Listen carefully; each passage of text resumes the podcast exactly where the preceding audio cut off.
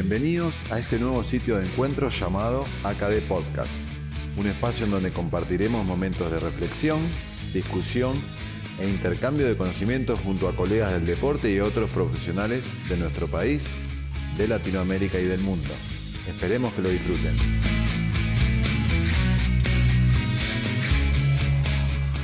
Nos acompañan nuestros sponsors oficiales, Evolution, Ecoallergic, Compex, Chattanooga. Y nos apoyan Bodycare y Meditea. AKD Podcast. Episodio 1. Bienvenidos a todos, ¿cómo están? Nos encontramos en el primer episodio de AKD Podcast. Quien les habla Eduardo Tondelli. El día de hoy vamos a hablar de un tema muy interesante. Esguince de tobillo. ¿Qué estamos haciendo mal? Y para ello voy a conversar con nuestro colega Santiago Bruno. Hola Santiago, ¿cómo estás? ¿Cómo andas Edu? ¿Cómo andan todos? Bueno, un placer poder estar acá haciéndote este, esta entrevista, podcast. Eh, esperemos que, que la disfrutes y que la disfrute el- la audiencia. Está buena la idea. Santiago, sos especialista en kinesiología deportiva de la UBA, sos eh, obviamente kinesiólogo, además también sos profe, ¿sí? muy importante. Eh, estamos acá en el centro Quimed, donde sos el director, también estás trabajando con la selección de handball eh, nacional femenina, también estás eh, como kinesiólogo de, de rugby de Mariano Moreno y también como kinesiólogo de la UAR y Argentina 15. Así es, sí, ando ahí por en rugby, handball y un poco también consultorio, como bien dijiste. Bueno, bien. Además de que seguramente, y no, no es para nombrar, pero tenés muchas formaciones a nivel de, de terapia manual, de terapias ortopédicas y demás, eh, que me has estado comentando, y bueno, un currículum muy extenso. Bueno, contanos, Santiago, un poco tu historia personal con la kinesiología, cómo, cómo fue, cómo te decidiste estudiar esta, esta tan hermosa carrera. Y surgió un poco por, la verdad, por insistencia de mis viejos. Yo había hecho el profesorado de educación física y estaba, había iniciado la licenciatura en educación física. Y, bueno, ellos me motivaron a, que, siga por ahí, por este camino. Eh, personalmente, eh, yo fui, jugué muchos años al rugby y, y he tenido, había sufrido varias lesiones, con lo cual había estado en mucho contacto con kinesiólogos, kinesiólogas y había vivido esa parte, me gustaba. Eh, así que bueno, ahí arranqué esa aventura, ¿no? Dos- año 2001, si no me equivoco. ¿Cómo se da de, de- de- común esto de que te pasa esa lesión y después te da por eh, empezar a, estudiar la carrera? Sinceramente te, me siento identificado porque me ha pasado de la misma manera con mi hombro eh, y obviamente eh, uno dice, bueno, qué, interesante esto de lo que, lo que a uno le, le están haciendo y, cómo lo ayudan a, a- a recuperarse. Eh, vamos un poco a meternos ya en el tópico de, de hoy, ¿no? El episodio se llama 15 tobillo, ¿qué estamos haciendo mal? Y por momentos, ¿no? A veces nos planteamos en nuestra práctica clínica que a veces hacemos las cosas quizá no de la mejor manera o no como la queremos hacer, y a veces queremos hacerla de una forma que no termina de cerrarle a veces a los jugadores o a los, al staff. ¿no? Entonces, contanos un poco cuáles son esas principales trabas, barreras que tenés a la hora de implementar eh, los tratamientos o decir, bueno, este jugador está listo para este sábado, tiene que esperar un mes más, tiene que esperar dos semanas más, sacalo, eh, hacemos esto, hacemos lo otro. Contanos un poco tu, tu experiencia, cómo viene esto. Bueno, primero déjame contarte que el, tema del tobillo, puntualmente el esguince de tobillo, eh, es algo que en los últimos años me, me ha interesado porque tengo la- el concepto de que está un poquito infravalorado, ¿no? Como que todos eh, tomamos al, al esguince de tobillo, le damos poco calibre, eh, tanto a nivel amateur, incluso en estratos superiores. Y, bueno, es un- una lesión que es, muy compleja. Insisto, por ahí es un- una opinión, pero me daría la impresión como que a nivel kinésico todos eh, creemos o, o tenemos el concepto de lo que es una rehabilitación de tobillo. Incluso en, cuando uno observa tanto a nivel nacional como, internacional, las, las charlas, los congresos que se dan, eh, los, distintos meetings, por ahí la lesión de tobillo no se le da tanta importancia o tanta charla, tanta jornada, a veces eh, no hay directamente, no se toca el tema. Eh, y quizás, insisto, otras lesiones, como a veces, bueno, obviamente la lesión de, cruzado, el groin, pain, lesiones musculares, se llevan más las luces. insisto, eso, esto es opinión, pero la esguince de tobillo pasa a veces eh, infravalorada. Entonces, en los últimos años me, he interiorizado mucho. Y también, obviamente, yendo a tu pregunta, eh, me encuentro con eso, que ese concepto a veces de que, bueno, es, es un esguince de tobillo, eh, en unos días puede jugar, bueno, lo estribamos y, vamos, vamos para adelante. Está un poco ese concepto incluso tanto en nosotros como profesionales, como ni hablar a nivel entrenadores, PFs. Entonces, hay que lidiar un poquito con, eso. Eh, eh, las trabas, eh, por ahí sí, a veces puede haber ciertas urgencias. El tobillo es una articulación que a veces te permite afrontar la competencia, aún no estando del todo recuperado. Y eso es donde quizás es donde estamos haciendo mal las cosas o, no estamos respetando determinados tiempos y después aparecen complicaciones eh, más a largo plazo. Entonces ahí por ahí es donde hay que ajustar los tornillos. Sí, la verdad que muy interesante lo que decís y recuerdo haberte escuchado en una de las jornadas de la academia, me parece ya hace un tiempo, en una de las charlas también está, que, hablaste un poco de los test y la, esta importancia de de tratar esta articulación correctamente, eh, seguramente te debe pasar que es una lesión muy incidente en, esta, en nuestros deportes, sobre todo en el handball, en el rugby, en el cual estás involucrado. Y es una, lesión con la que tenés que lidiar bastante y como bien decís, eh, es como un gran amigo el tobillo, que nunca nos va a dejar Ah, eh, nunca nos va a dejar mal, siempre se la banca. Es la lesión más frecuente en todos los deportes, mm, prácticamente. O sea, eh, todos, incluso hasta eh, vivencialmente, todos creo que hemos, sufrido un esguince de tobillo, la mayoría. entonces, como que es algo muy cotidiano, pero quizás no vamos a fondo con, cuestiones muy particulares que tiene y consecuencias que tiene un, esguince. Entonces, es un tema muy interesante para mí. ¿Y cómo manejas esto de que eh, el cuerpo técnico necesita al 10 que se guinzó justo ese martes en entrenamiento. Eh, ¿Cómo lo manejás? ¿Lo manejás con cintura? ¿Hablas con el jugador? Eh, ¿Haces todo lo imposible? ¿Le das tiempo? ¿Cómo lo manejas ese tema? Me interesaría a ver que si nos puedes dar tu opinión. Sí, bueno, ahí obviamente uno a veces choca con cuestiones conceptuales y cosas que por ahí voy a plantear o charlamos acá desde un escritorio con la realidad, ¿no? La realidad que a veces te impone eh, y, hay determinadas urgencias y, presiones entre comillas. Eh, yo siempre pienso, hay, hay, que, esto bueno, tiene que ver con el retorno al deporte, sea en una instancia donde todavía no está eh, finalizado un proceso de rehabilitación o, o, cuando sí lo esté, pero cuando uno toma la decisión hay un montón de aristas, no es solamente eh, las cuestiones eh, netamente físicas o funcionales. Eh, hay que ver qué partido estamos hablando, qué, jugador, qué puesto, las características de ese jugador, o sea, está preparado para afrontar determinado desafío con cierta molestia, es un jugador que puede jugar una fracción de tiempo o, o, habrá que contarlo todo. Es decir, el clima, bueno, hay un montón de cuestiones, ¿sí? Por supuesto que hay limitantes físicas, limitantes funcionales y, cuestiones que hay que dejar en claro, siempre se le dice al entrenador, en este caso me preguntabas, o sea, a veces el jugador estrella en, cinco puntos te sirve menos que un jugador eh, quizás de menos condiciones, pero en plena, en plena condición física. Entonces eso hay que plantearlo también. Eh, pero bueno, eh, no te puedo responder, se deja fuera o se, hay que ver la situación en su conjunto. ¿no?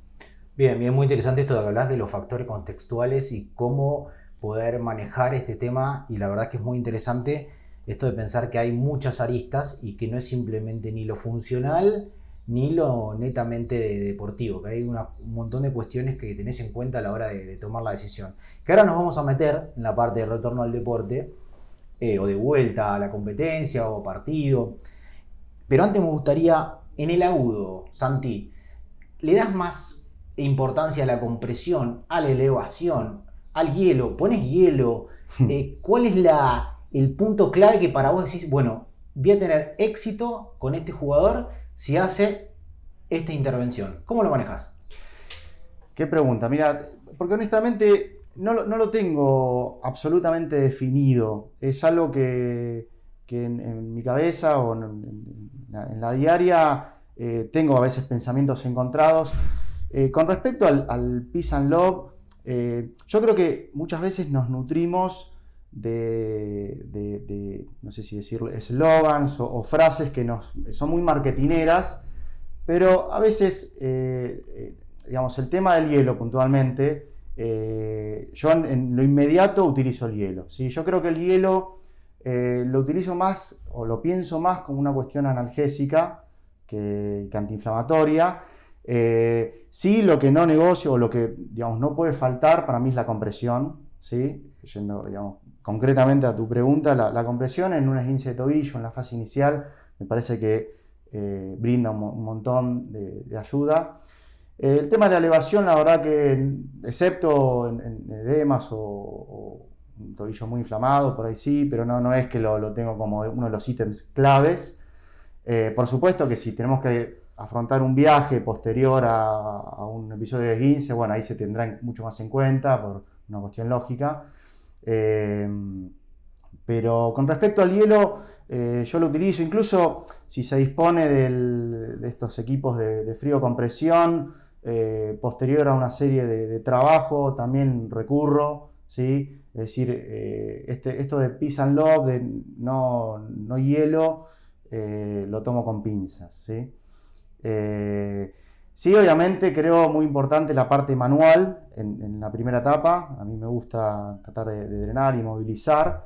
Eh, y con respecto a lo que es la, inmovilización, ahí obviamente me, nutro de la visión médica, ¿no? pero a veces en la práctica, cuando uno no está con, el doc al lado, eh, trato de, eh, digamos, prefiero el vendaje funcional excepto que sea un, depende de la severidad, obviamente, digamos, uno si mira la, evidencia, hasta 10 días a veces de inmovilización pueden ser productivos en determinados esguinces importantes, eh, pero si no, tratar de que, eh, no esté inmovilizado, que, se, se, contenga, que se vende, pero bueno, con, con cierta movilidad, ¿no?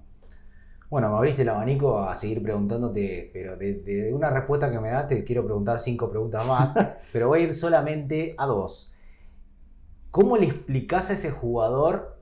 Me pongo hielo para desinflamar, eh, teniendo en cuenta que lo usás como analgésico, ¿no? Que todavía ese concepto de antiinflamatorio eh, cuesta un poco, ¿no? A veces eh, lidiar, ¿no?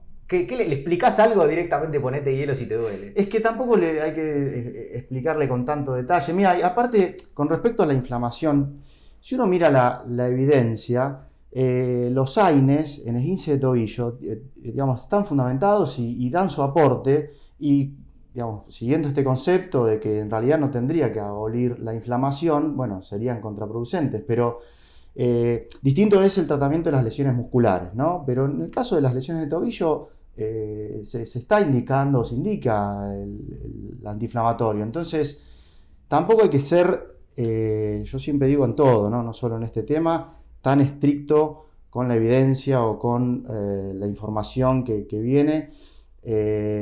yo creo que el hielo, en la primera instancia, da su aporte. pero sí, insisto, el tema de la compresión, me parece que es clave.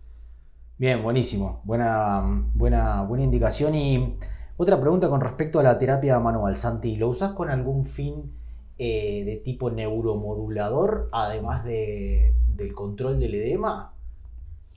Eh, la verdad no, lo tengo muy, muy claro. Eh, sí me parece que todo lo que es movilización, bueno, movilización accesoria, lo que es movilización asistida, o sea, desinhibe, digamos, no, no te puedo responder con exactitud el principio neurofisiológico o qué es lo que busco, me baso un poco en, la experiencia, en, la primera etapa da un aporte importante, eh, entonces eh, creo que tiene que estar. ¿Rugby te pide más que el jugador de handball la mano? ¿O piden por igual? ¿Son mimosos por igual? No, no, puede ser. Eh, en handball el hombro, la escápula, las zonas cervicales es todo un tema y, se trabaja mucho.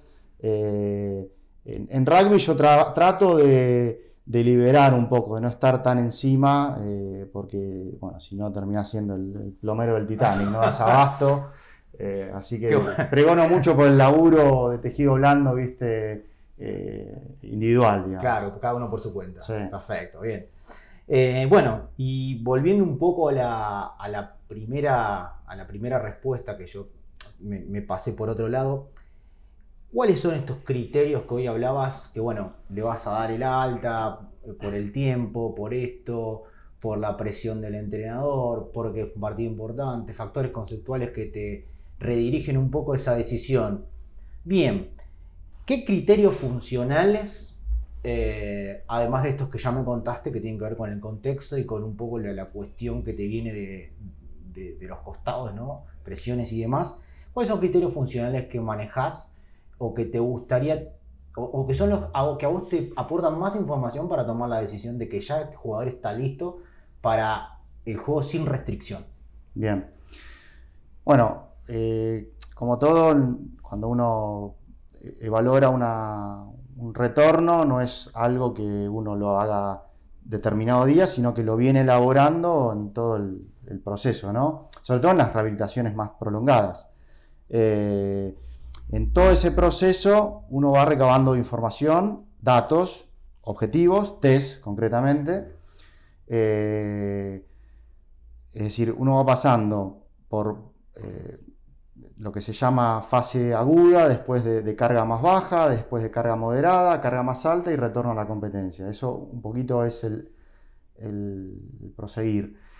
Eh, yendo, respondiéndote en concreto, hay testeos, como pueden ser en una fase de carga baja, el white balance, uno empieza a, tenerlo como dato, la valoración de la dorsiflexión, es, un dato que hay que empezar a, eh, en realidad es de, fases iniciales y, hay que tratar de equilibrarlo. Con respecto a la, a la dorsiflexión, por ahí ahí nos vamos, lo, hago muy corto porque si no... Em, si bien hay valores normativos, lo más importante siempre es el comparar con el antecedente del jugador. ¿sí? El comparativo es importante, pero como, como pasa en, todos los test, un solo test por sí no me, no me dice está dentro o está fuera. Entonces, a lo que voy es, puede estar aún con una dorsiflexión algo limitada, pero que avanza un montón en otras cuestiones y no me centro en eso y no me quedo trabado en eso y, sigo avanzando. ¿sí? Digo esto por a veces me ha pasado, eh, jugadores que por ahí están clavados en 7, eh, tomando eh, centímetros, y, por ahí yo espero que lleguen a 9 y, y, bueno, seguimos avanzando y por ahí es un 7 simétrico y no me preocupa tanto. Después, siguiendo ese hilo, el tema de los saltos, obviamente, las variantes de hop. Puntualmente en, los temas de saltos, el side hop me, parece un gran test, eh, me, gusta y me parece que para tobillo es una muy buena valoración. Pero hasta ahí nos quedamos en situaciones muy de consultorio, que no hay ninguna toma de decisión y ninguna relación con el gesto deportivo, entonces hay que ir a eso, obviamente. Cuando uno va a cancha, eh, antes hablábamos fuera del aire, digamos, estábamos hablando de los test de agilidad o el T-test. Yo la verdad que no los uso. Me pasa que si yo no tengo el, dato previo, es decir, yo no tengo un valor del jugador en una situación de no lesión, no sé, si bien hay, valores normativos, no, no, me, sirve tanto ese, resultado, al menos esa opinión. Entonces, eh, cuando tuve la posibilidad o tenemos la posibilidad de utilizar GPS, hay datos que uno obtiene en cuanto a velocidad, picos de velocidad, aceleraciones que sacás de ahí y ahí sí puedes ir a comparar con eh, valores previos. Cuando no lo tengo, por ejemplo en el club, me baso un poco en la respuesta y en cómo va eh, eh, respondiendo, valga la redundancia, en distintas actividades que se le van planteando, llegando a situaciones ya de juego. ¿sí? E incluso por ahí permitiendo eh, determinado entrenamiento y viendo cómo responde. O sea, por ahí es medio subjetivo lo que estoy diciendo, pero digamos, no, no, considero un test aislado, sin un grado de toma de decisión o, realmente aplicación al campo deportivo, como que me va a decir está pulgar arriba o pulgar abajo. Y una cosa con respecto a eso, que a mí me parece importante y por eso eh, el, tema del, del, esguince de tobillo también me, interesa mucho, es, eh, creo que la visión de la rehabilitación de un esguince de tobillo, que uno la va llevando en consultorio con todo este trabajo de, fuerza, de bandas elásticas, planos sinestal, planos inclinados, trabajo de multisaltos, creo que hay un momento donde fallamos, que es donde realmente hay que exigirlo y desafiarlo al tobillo en eh, situaciones concretas de cambio de, dirección y aceleración. Mira, hay, unos trabajos muy interesantes que evalúan qué porcentaje de participación tiene la cadera, la rodilla y el tobillo en la aceleración. En los primeros 7 metros de la aceleración. La, la, proporción del trabajo que tiene el tobillo en esa fase es tremenda y completamente superior a lo que tiene la cadera y, la rodilla. Me parece que, y yo lo, he visto, jugadores que están con, una condición y hacen los testeos muy bien, pero no aceleran y se clavan y están lentos y, no recuperan ese stiffness que tiene que tener el Aquiles y, bueno, y sobre eso hay que trabajar. Y eso es el desafío real de, nosotros como kinesiólogos del deporte. No quedarnos en esa instancia de consultorio, de propiocepción, control monopodal, ir realmente a instancia eh, alta. Entonces, por ahí me fui un poco por las ramas, pero me parece importante, me parece importante marcar eso. No, súper la respuesta, Santi. De hecho, me está sacando próximas preguntas y no lo charlamos. Te iba a preguntar qué opinión tenía justo de este nuevo estudio de, de Kotsifaki que mm, mostraba que la propulsión en el, en el momento del salto de un hop es súper preponderante del tobillo al principio y obviamente, bueno, cuestionas estos test de, hop para dar las altas y tomar las decisiones, ¿no? Qué interesante esto de que eh, te lo iba a preguntar, pero ya me lo habías largado y, y me gusta esto de eh, la importancia que vos le das a meterse ya en el campo, esto es muy importante porque nos diferencia, ¿no? Como kinesiólogos del deporte, ¿no? Ya metidos ahí y como bien decís, esto de llevarlo de una situación controlada a una situación más descontrolada que tiene que ver con, propia con el deporte, como quizás plantea este eh, Matt Taberner que lleva esto de del, control al caos eh, en, un, en, un desarrollo bastante interesante. Esto de probar el tobillo, que obviamente seguramente, y te lo pregunto ahora, lo manejas con percepción de dolor, lo manejas con, correlacionás variable de movilidad con alguna otra cosita que tiene que ver con GPS. Contanos un poquito eso de, porque es importante esto de que, eh, de que ya nos metamos con, con cosas que tiene que después manejar el profe. Entonces nosotros ya le estamos devolviendo, no sé qué opinión tenés, el tipo con valores de los, con los que él ya maneja. Entonces te quedas tranquilo de que tenés un trabajo súper objetivado y se lo devolves a la máxima, ¿no? ¿Qué, opinas de esto? Sí, cuando se tiene la posibilidad de tener mucha información eh, y mucho seguimiento, obviamente es, mejor. Eh, es decir, el dato del GPS, esto que hablábamos, los, los picos de velocidad, las aceleraciones, incluso a veces cuando se filman los entrenamientos, poder observar, a ver cómo está entrando en determinadas eh, situaciones, si se afirma, si no se afirma, eh, para qué lado pisa más o, no. Entonces, toda esa información, obviamente, eh, aún ya estando el jugador en situación de entrenamiento, sigue estando la supervisación y el control.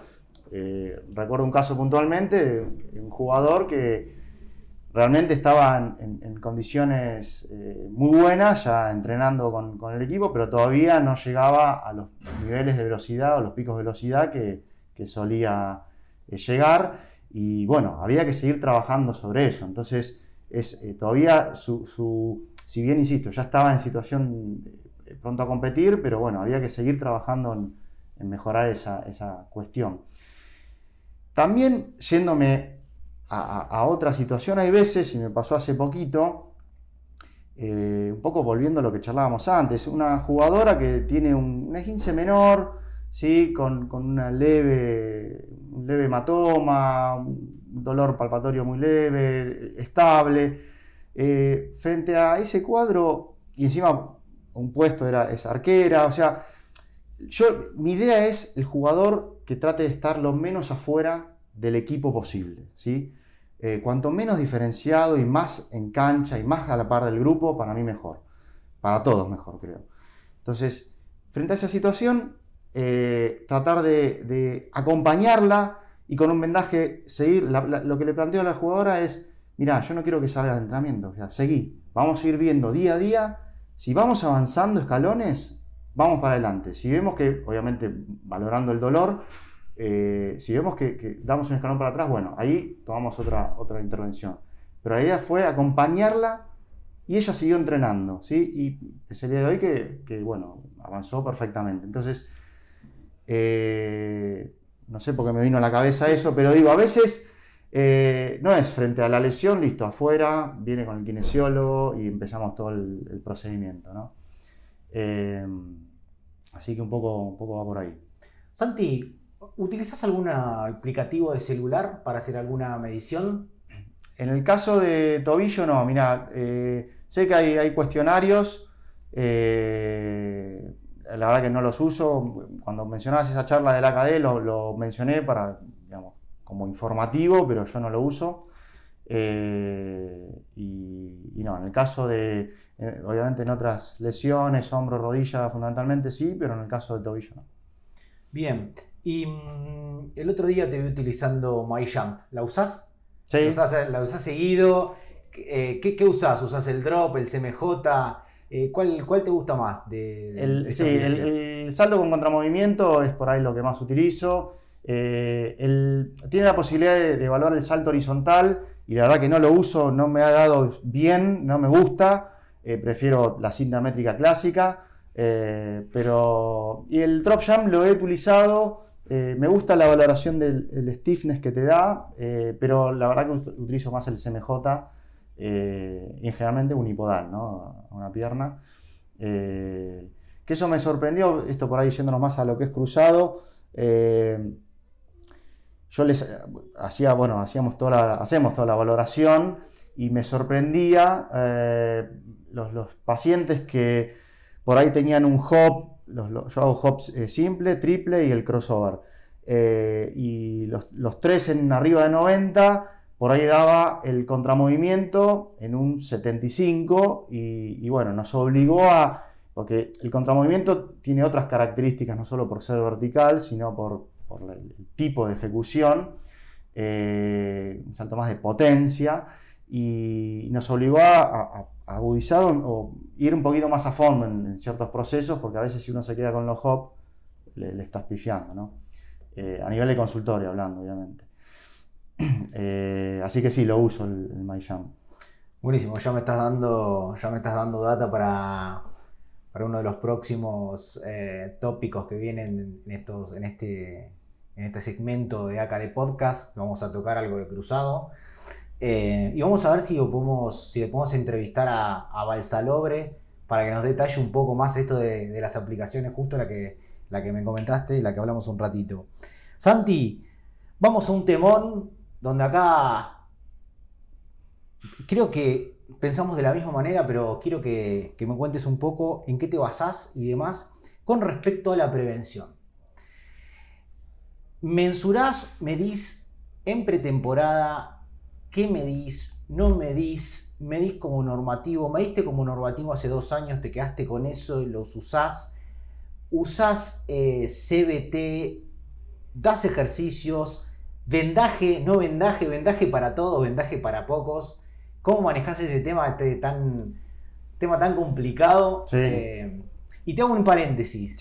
¿Le das más importancia sabiendo los que hayan tenido la lesión previa con esta, este riesgo de volver a sufrirla? ¿Le das algún, algún trabajo aparte A ver qué, qué nos contás. Bueno, con respecto a, los testeos, eh, digamos, he pasado por, por un montón de etapas. No, no, es decir, no, no tengo algo eh, estable en los últimos años. Es decir, recuerdo hace muchos años, hasta tomaba imágenes eh, posturales y hacía eh, una cantidad de test eh, tremenda. Eh, la, el la última evaluación que hicimos en el club, hicimos, si no mal no recuerdo, fueron cinco test. Si te tengo que contestar por qué los hago, inicialmente los habíamos hecho por una cuestión de, extraer algunos déficits y trabajar en base a eso. Eh, hoy en día, eh, varios test, sobre todo lo que es el, el Y balance, el hop eh, simple, la dorsiflexión, lo, lo pienso más como tener, como decir, una patente del jugador en estado, una condición de no lesión, ¿sí? Y tener posibilidad de, frente a algún episodio, bueno, valorar o comparar con ese, ese momento. Eh, pero sí, recuerdo haber hecho, por ejemplo, eh, que de hecho todavía está en el club, eh, una serie de, entre comillas, preventivos o correctivos de tobillo, correctivos de cadera, correctivos de lesión muscular de aductor, patología lumbar y tener como un esquema frente a la aparición de alguna molestia. Sobre todo, esto tiene que ver de vuelta con en dónde uno se maneja. ¿eh? En- puntualmente en rugby, con planteles de 70 jugadores o más, que tenés consultas de todo tipo y a veces eh, una cuestión de, proporción profesional jugadores no das abasto. Bueno, tener estas estrategias de determinados ejercicios que puedan dar una mano a, a algunos jugadores, bueno, me parece útil, ¿sí? Eh, en la, en la Unión también estaban estas propuestas de correctivos por zona o correctivos por falencia, de acuerdo al test. Eh, ahora no, no, no, no la estamos utilizando tanto. Eh, Puntualmente en el- la última evaluación que, que hicimos, que evaluamos, eh, siempre las evaluaciones están pensadas con una previa relación con la incidencia lesional de ese deporte. Uno no va a evaluar, vamos a poner el caso de handball, no hicimos una evaluación de fuerza de isquio, pero sí la hicimos en rugby, o sea, hicimos la evaluación de mm, single, el puente de isquio a una pierna, ¿sí? En rugby. Eh, en handball no lo hicimos. En handball hicimos fuerza con dinamómetro, rotadores externos de hombro. En rugby no, no- no tiene demasiado sentido. Entonces, tiene que tener, una relación con, con el deporte donde estamos instalados, ¿no? Y en el caso de handball, te contaba que hicimos, eh, para tener esto como una valoración base, ¿sí? Por supuesto, cuando uno encuentra un ratio, eh, rotadores externos internos, eh, groseramente alterado, amerita una intervención, ¿sí? Eh, que por suerte no la hubo. Puntualmente en lo que respecta a esguince de tobillo, obviamente el vendaje es una herramienta que se tiene muy presente. Mira, yo en esto siempre me planteo en ese equilibrio que, tenemos o deberíamos tener entre evidencia, experiencia y lo que eh, te transmite el jugador o la, demanda del jugador. Yo en el tema de vendaje me apoyo mucho en estos dos puntos, en lo que me transmite, lo que desea o su- sus vivencias y la experiencia. Obviamente que, a ver, si uno mi- mira la evidencia, el que tuvo un esguince de tobillo tiene eh, en los primeros seis meses una alta probabilidad, 9.8 veces de, probabilidad de volverse a esguinzar el tobillo, ¿sí? Es muy alto. Entonces, desde ese punto de vista, se justifica o se debería eh, tapear o colocar un brace a, a ese tobillo. Pero esto es relativo, habrá que ver cada situación. Yo, eh, como te decía, en mi experiencia en, rugby, cuando vuelven de una lesión de tobillo, vuelven con estribo. ¿sí? Ahora, ¿cuánto tiempo se, eh, se perpetúa eso? Es relativo, habrá que ver cada, cada caso. Ahora, también tenés jugadores que te piden eh, estribarse, vendarse y no tienen ningún antecedente, o entrenan perfectamente en la semana, pero los sábados te piden estribarse. Eh, obviamente habrá que ver nuevamente cada caso. Yo creo que es muy importante eh, todo el trabajo que se hace en gimnasio, que se hace a través de los trabajos monopodales, trabajos propioceptivos, trabajos descalzo. Pero a veces soy respetuoso de eso, de si el jugador está acostumbrado y, juega estribado, eh, bueno, vamos para adelante, ¿sí? No me pongo con el paper bajo el brazo, no tiene sentido. En rugby yo observo que obviamente el vendaje se utiliza más, el vendaje tobillo, en handball por ahí me sorprendí que era muy poco y también lo respeto, ¿sí? son, son cada situaciones. Eh, pero sí, en, el caso de la, el que tuvo un antecedente inmediato, eh, yo aconsejo eh, hacer el, vendaje. Que a su vez el vendaje, hay jugadores que lo necesitan realmente eh, más contensivo, realmente que genere una, limitación mecánica. Hay otros que lo necesitan más por una cuestión neuromuscular, es un vendaje más, más liviano. y hay otros que una cuestión psicológica, o sea, es innegable eso, sea mecánico, sea neuromuscular, psicológico o una combinación, eh, es parte de, lo que nos toca, así que eso se respeta. Bueno, Santi, la verdad que me gustaría que me des un poco tu opinión acerca de, qué estamos haciendo eh, nosotros como kinesiólogos, qué necesitamos hacer, eh, cómo nos podemos unir para trabajar mejor nosotros kinesiólogos del deporte ¿Cómo ves la kinesiología deportiva en este momento actual de, la Argentina? Contanos un poco esto, más, que nada opinión, me, interesaría saber. Sí. Bueno, obviamente, yo soy recibido del 2006. Eh, me acuerdo mi, concepto, mi análisis, o como las cosas que yo hacía por aquellos años, eh, realmente ha, hecho un cambio, me parece, eh, muy importante. La kinesiología en general, la kinesiología deportiva quizás aún más. Yo igual creo que aún nos falta, o sea, muchas veces esto que hablábamos, ¿no? De la, la kinesio deportiva eh, dentro de un consultorio clásico, hablar de kinesio deportiva, a ver, sí, podemos avanzar mucho, pero la, kinesiología deportiva real se da, para mi punto de vista, en, el campo, en el gimnasio, con el jugador y frente a la máxima exigencia, que puede ser un deportista de fin de semana, obviamente, pero frente a una situación mucho más real o vinculada al juego. Entonces, a veces eh, me da la impresión, eh, tanto a nivel nacional como afuera, eh, nos nutrimos de mucha información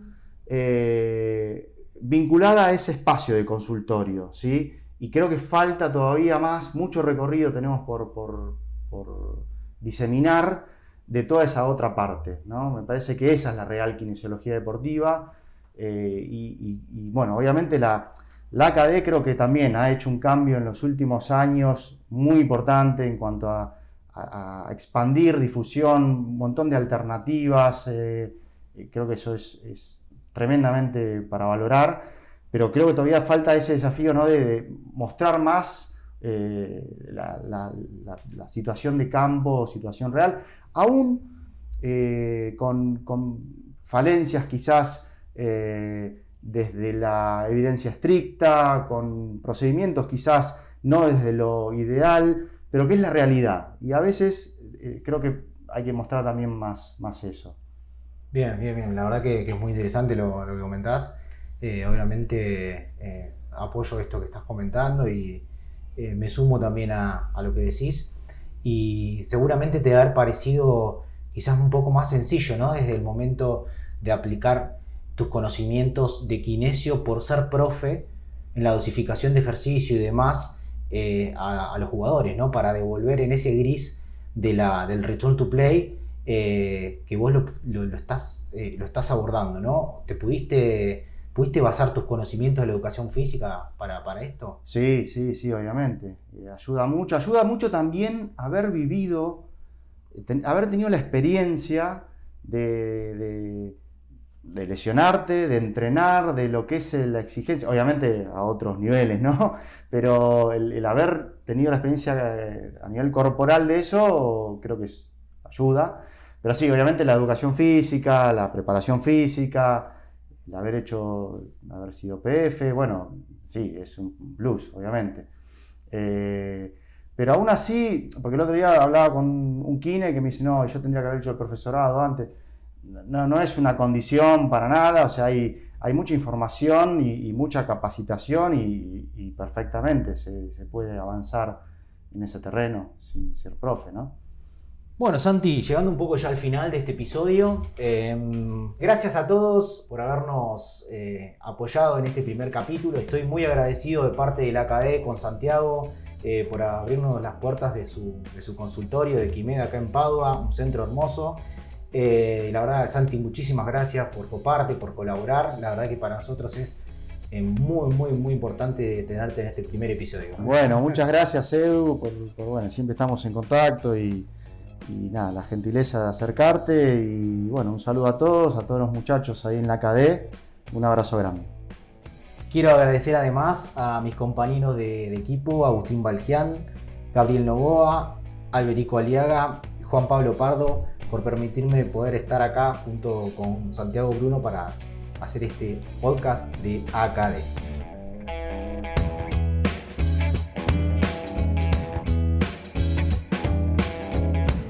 Les agradecemos por compartir este encuentro con nosotros y los invitamos a asociarse a la AKD para tener acceso a la revista, jornadas y a todo el contenido de nuestra asociación pueden ingresar a www.akd.org.ar, el sitio oficial de la Asociación de Kinesiología del Deporte. Los esperamos en un próximo episodio de AKD Podcast. Hasta pronto.